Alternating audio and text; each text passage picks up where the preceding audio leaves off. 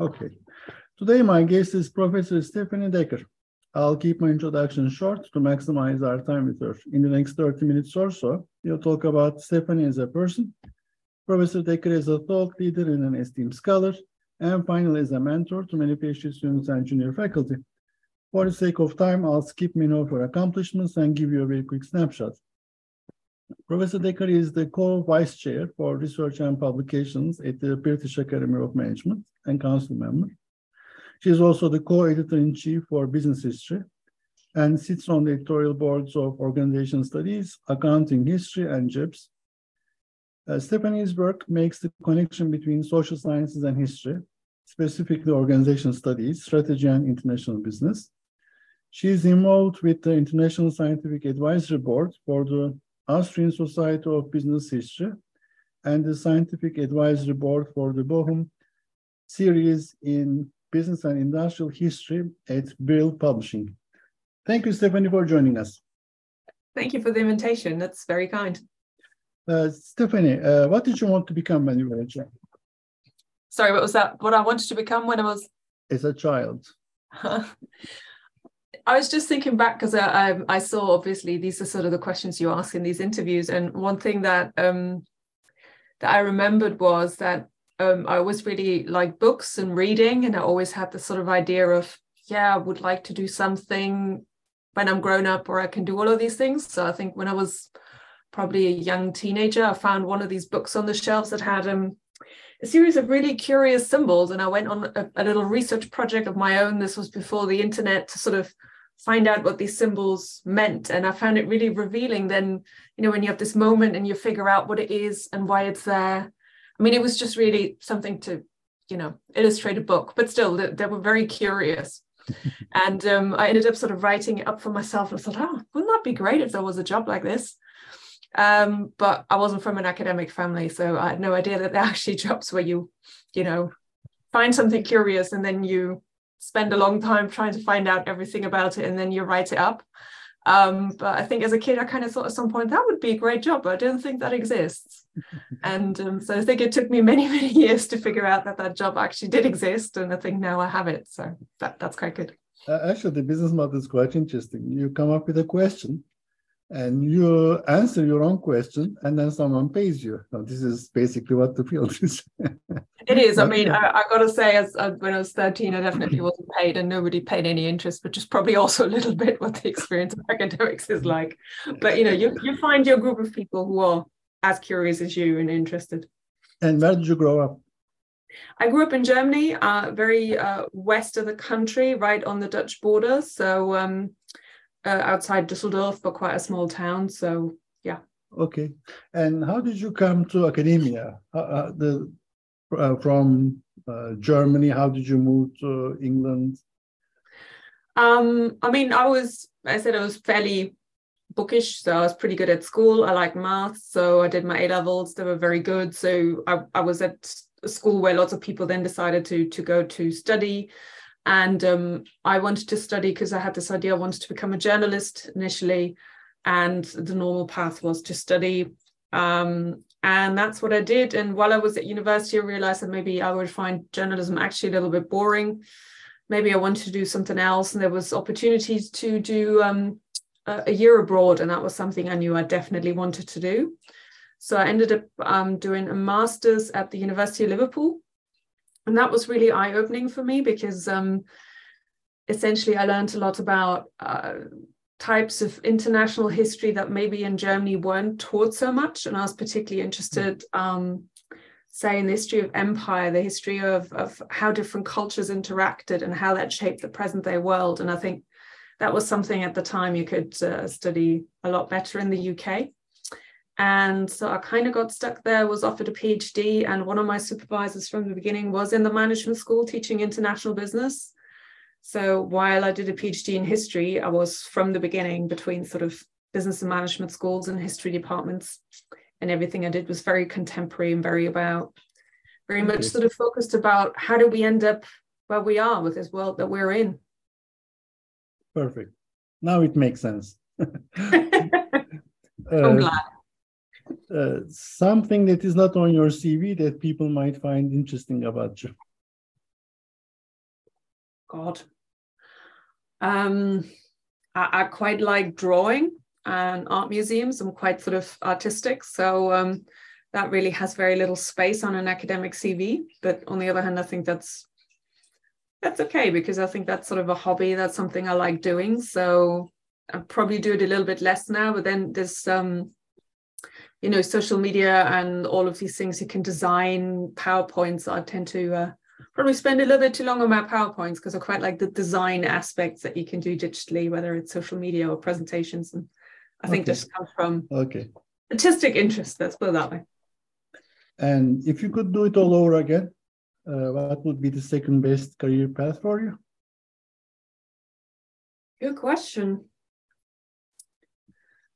I don't know if I could do it all again. I would probably even try to travel more and to maybe even go abroad earlier and to more areas of the world. So I think at the end, everybody sort of, you have limited energy. And I also find that places where I've lived, I've really liked it there. So I really like being somewhere for a longer period of time. But on the other hand, it's also nice to find out new things. And, you know, the world's still a really big place. So I sometimes think maybe even more time internationally would be great. So are you now settled in Birmingham? Uh, are, are you thinking of moving? Can you move for a year, two years?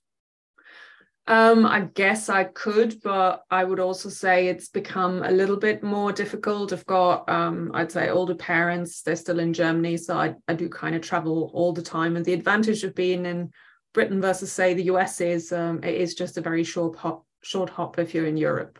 Mhm. And I always kind of enjoyed that about Europe, that sort of diversity Mhm. that you have in a relatively short distance. But then obviously I've, I've always been interested, say, in um, West Africa. I've been to Rwanda, and all of these things uh, have not been possible um, since the pandemic. So I'd sort of done a lot of research in West Africa just before the pandemic. I was fortunate enough to go to Rwanda, which is East Africa, um, previously to South Africa, and it, it, it's just been fascinating to go to places that are just very different from what I grew up with, and I've always found that extremely satisfying. But I guess the older you get, the more responsibilities you have. So for me, these are increasingly shorter trips, I'd say. That's right. So regrets, have you got any regrets in life? I don't think that many, no. I mean, I kind of think there's always more you could have done. But on the other hand, I also find that uh, sometimes doing the things that you're doing properly is also worthwhile. So I'm not sure whether they're regrets. Couldn't say that I have anything that's really burning on my soul. I mean, there's always things where I think, oh, could have done that, could have done that. But at the end of the day, I think, no, I can't really think of anything that I would say like it's a regret. Regret's like a big word. What right? can I say? You're blessed. Uh, Or maybe just blessed with a poor memory. That might also. well, you're a historian, so of course it comes with the territory. What are you most proud of? I don't know what I'm most proud of. I guess the fact that um, I, I lead a very good life with good friends, um, lovely partner. If we have a dog. Our, our life is is good, and I think that people underestimate it takes takes a lot of investment to lead a good life. I think. And last personal question. What Yeah. are you most passionate about? Well, it depends whether it's my private life or my professional life. In my private life, I think I'm really passionate about, you know, things like cooking and eating well, um, to be perfectly honest. In my professional life, it's really doing the kind of work that I find interesting, that sort of, you know, I think you always have to have a bit of a balance between the things you have to do in work and the things you really want to do. And getting that balance right i think that's important. And that means you always have to do some things you actually feel passionate about and that you think are meaningful and you think you've done well. Hmm. and um, we never really have as much time for that as we would like. So it's really that balance Do you work? Do you write every day? i mean i write something sometimes that's more like emails you know it's not like i manage to mm-hmm. write something academic every day but I mean, I think it'd be a rare week when I don't write something academically. And I also think it's not always the question of are you writing it or are you thinking about it? Because I think we sometimes underestimate how important it is to do all that thinking before you actually write.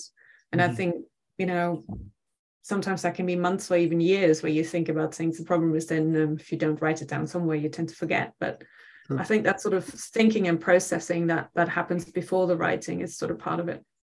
Sure.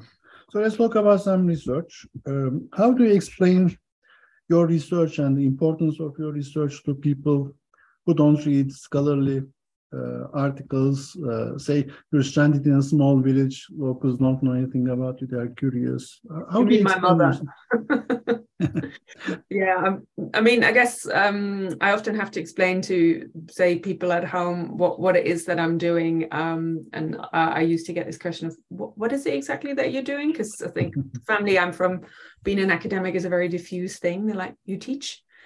Um, so I, I try to explain to people that I'm interested in, I guess, a little bit what, what we talked about at the beginning and, and why the world looks the way it does, particularly in terms of, you know, the international economy, businesses, how do they take decisions? Why are they in the places that there are? Why do we see certain structures, certain assumptions about decision making? So i guess that's that's what i find interesting. And i guess when people are not clear on on what you do as an academic i try to explain that it goes beyond teaching and that we actually research questions that are important and that could be um, you know the history of something that we think is fairly recent but actually it turns out it might be decades old or even hundreds of years old. And that gives us a different perspective on whether it's a problem and how easily we can address it. So obviously I've done research on Africa and I think there's often this perception of, oh well, if if you know, we could just sort it out if we did X, Y, Z. And the reality is, well, people had these ideas for a long time, and a lot of the time you come with great solutions and they just don't work. And there's there's a whole history of certain things not working in specific settings with certain organizations. And I think trying to uncover why that is, that things appear very simple but are really far more complex over time. I think that's sort of um, conceptually what I find quite interesting. Thank you. uh, some of the omitted variables, things that we have neglected over time in IB research. I think IB has um, done some pretty amazing work, but because it looks at things in such a large scale, I think sometimes the sort of qualitative work is not been as present in IB. And I know there's there's obviously a big discussion around that. Um, and I think qualitative work can be really meaningful because you can look at a situation and not necessarily think, is this representative of other situations like this? But consider um, an organization or a country as revealing in different ways, as showing us dynamics or issues that you can only see if you really do a deep dive into a specific setting. And I think that's really sort of where qualitative research can benefit international business studies, but I also think that historical research is sort of part of that particular story. So international business in particular is, is as a field, but also as what we study, it's so much shaped by uh, phenomena like colonialism, like like how did the world economy, how was this actually created? How do we have long-standing links between certain continents? And what has happened since then? How have businesses sort of evolved over time and have actually changed the way they're engaged with certain regions? And i think that's that that's really important and i think that could help us understand better for example the role of expatriates in certain firms. You know we think it's it's a very common thing for an organization to send expatriates out but there's a really long history of firms only trusting people from their own ethnic and social group to manage their interests abroad and how do you actually learn and include people from other areas in the world in management structures and make them part of your organization? Is actually a really sort of slow process. Mm-hmm. and obviously that's a historical process but you can still see the legacies in the present day. If you think about the fact that in some countries you still have expatriates um, sometimes you only have them in specific positions there are real legacies to do with that and you may not see um, other people from other countries being expatriates quite so often because they may have legacies of um, poor educational systems. So there's a much smaller group of people really in a position to have all these assets that you need to become an international manager. And these are things that are really historically embedded and, and they shape our perception of a place, of an organization, and, and how we interact with them in businesses, in organization, and, and in politics. And I think that's really that's something you can only understand if you take the sort of sometimes more fine-grained but also more historical view at issues and i think that gives us a different perspective on a lot of our theories and our knowledge Stephanie, uh, yes, uh, I agree. And when you were talking about how you do research, uh, that was a period of, say, incubation uh, in your mind. Something was going on in your mind for you to sit and write about it. So, about this uh, ideal curiosity of the mind, um, how does creativity uh, factor in? How do you come up with creative ideas? Where is the next paper idea coming uh, coming from? How is the process working for you? Okay. Um, I think there's there's two things. I think two things sort of get me started on a new project or a new paper. One might be sort of driven by um, empirics. So I might um, have found something that is really startling and new and unusual. So um, a colleague recently approached me um, having found some fantastic files in an archive in the US uh, about a kind of company that we thought the earliest companies of this type came from the 1990s and they were actually from the 1960s. So they were a kind of company that we didn't know existed that early. And then it turned out it was led by two women in uh, 1950s, 1960s United States when, you know, women business leaders were incredibly rare. Hmm. And they were very influential. They were very um, innovative. And in some ways, they really created a new type of service, a new type of industry in the US that um, is now quite international, but we didn't know it existed that early. But nobody remembers them. I mean, my co-author only found the files purely by accident in a major business archive in the US. Hmm. And that also raised issues for us why certain people get forgotten. You know, we have these pioneers out there in the world and they're celebrated, but not all pioneers are remembered. And, and what are the dynamics between, you know, us remembering or choosing to forget the achievements of certain people. So that was a really interesting project because it's um, it was a little bit away from what I usually do. I don't normally look at mid-century United States, um, but it's interesting because you can see all these companies that have walked in the footsteps of these two women. Who are, you know, you go Sweden, Germany, US. You have these companies everywhere but uh, nobody is sort of aware of, of the pioneers. So that's sort of when you have a project where you find something, it is absolutely fascinating. You start digging in and you begin to realize that conceptually you can see lots of things that you find interesting. Hmm. I think the other avenue is obviously when you start with the concepts. Um, so a lot of the work I've done is around um, historical research in, say, um, strategy and organization studies, international business. So I sort of know that um, in terms of the research I have done and I want to do further, it's really around taking these ideas and working them through developing something around a specific concept to, to illustrate, for example, how important it is to understand, say, the historical evolution of something or to use a specific setting to understand how very long running certain issues are. I think we're sometimes extremely short termist and we don't understand that, you know, when we look at global challenges, particularly, global challenges are global challenges because they're decades old. And if we start to develop solutions that have a time horizon of five years, that's not addressing a global challenge in any meaningful way. So looking at a global challenge, how it has evolved over time, but also seeing the various attempts to solve a global challenge, say over decades, and see how that challenge has evolved and changed its colors, changed its shape, but retains still, you know, a continuity with the original challenge.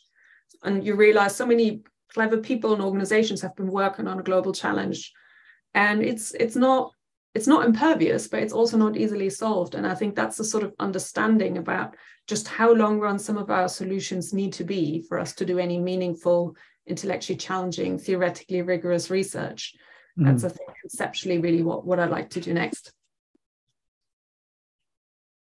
well you start i mean you, you did uh, start on a different answer or a different question about the evolution of the field. Um, you mentioned global challenges that we are more involved in, and maybe we will be more involved in bigger questions in IB. Uh, it will be more interdisciplinary, maybe. Hopefully, everyone it's like a lip service now. Everyone talks about it. So, what's next? What's next going to be in the uh, in the evolution of IB uh, with especially with these global challenges?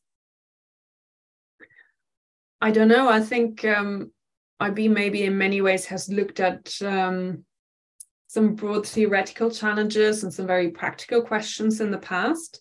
But I think this issue of multidisciplinarity and uh, transdisciplinarity isn't going to go away. So I think for IB, there'll be a real question um, how separate the field can meaningfully be, given that so many other areas look at problems in a very international way as well.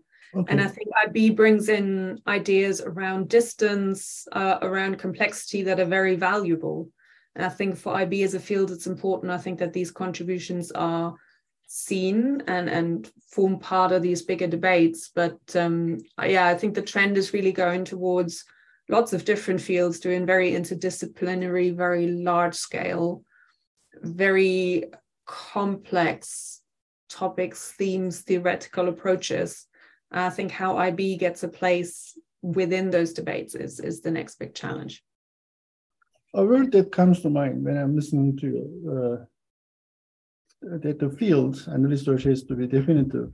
And the example that you gave uh, about um, the new research area from 1950s, 1960s, uh, two women in America, uh, United States, uh, doing some uh, industry uh, entry.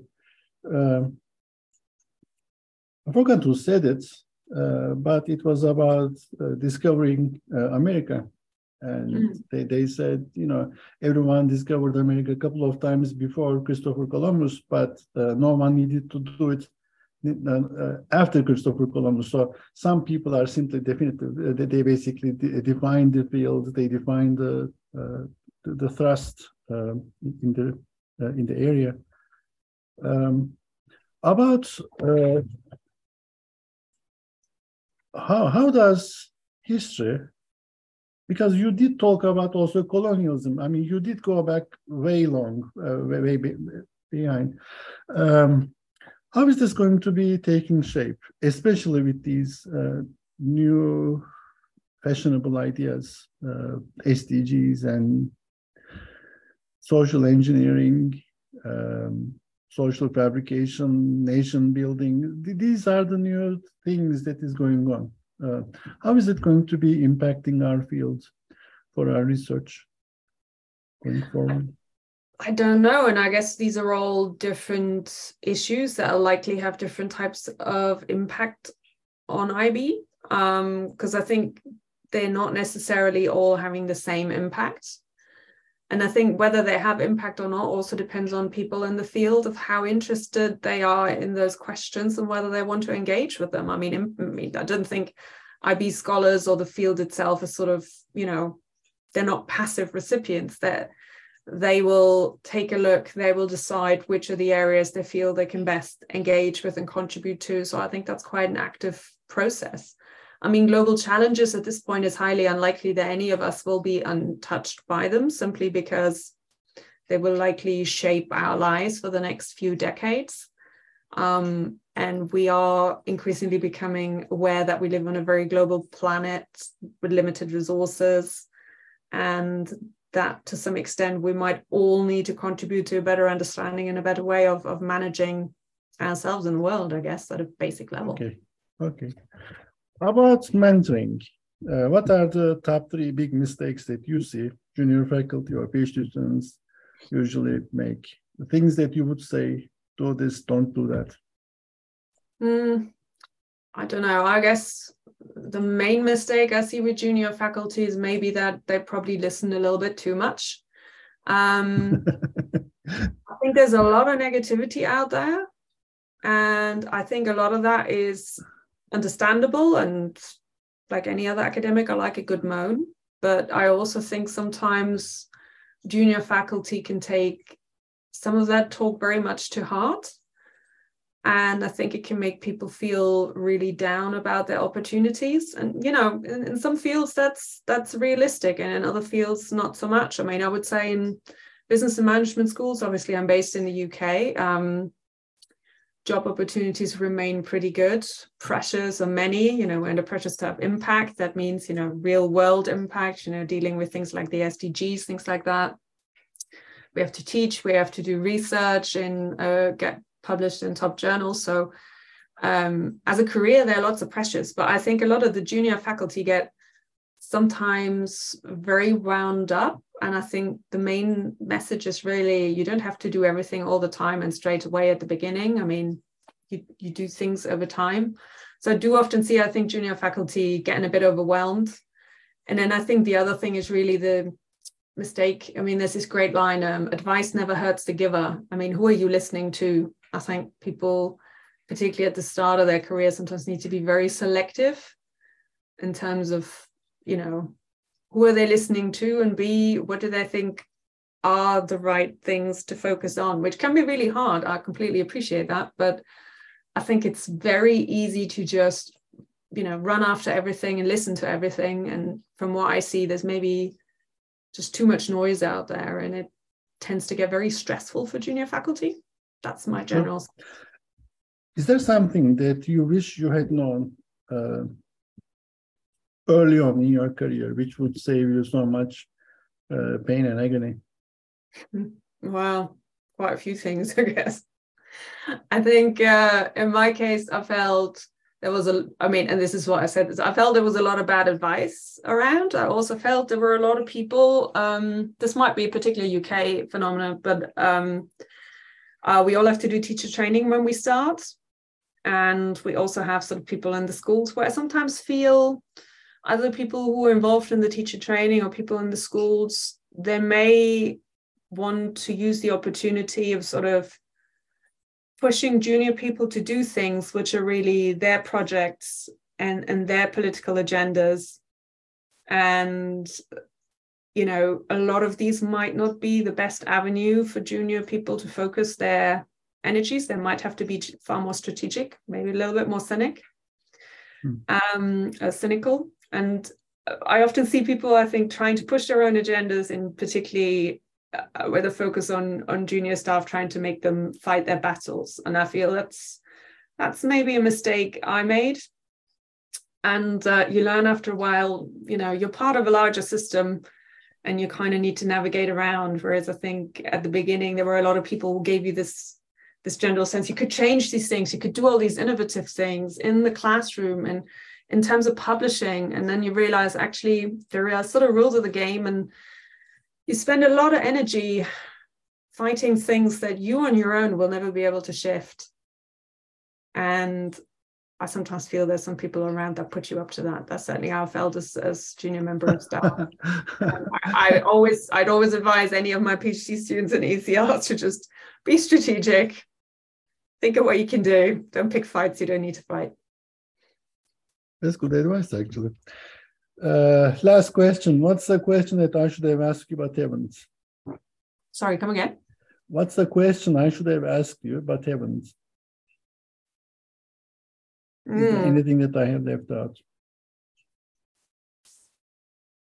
I don't know. I mean, I think um, you, you asked about the don't do's. I think the do's are maybe more important. I mean, don't do's are clearly part of it, but I think um, you know i think the advice or you know the, the, things i guess that make people passionate that sort of i kind of think that's sort of the important story because people often fall into this trap of saying very negative things around maybe their job or what's happening with the world and i actually think um, there's also some some really good things that I think we can do as academics. So I think that's sort of the, the, the sort of why are academics doing what they're doing uh, when there's obviously a lot of frustrating stuff around, as we all know. But, you know, on the whole, I think it's not the worst career. And I think we all get opportunities to follow our passions and be very independent and autonomous in what we do. And yeah, I kind of think that's always an important thing to ask people, particularly when you get into, um, you know, some of these conversations where people can become quite negative. And I think, well, the reality is we all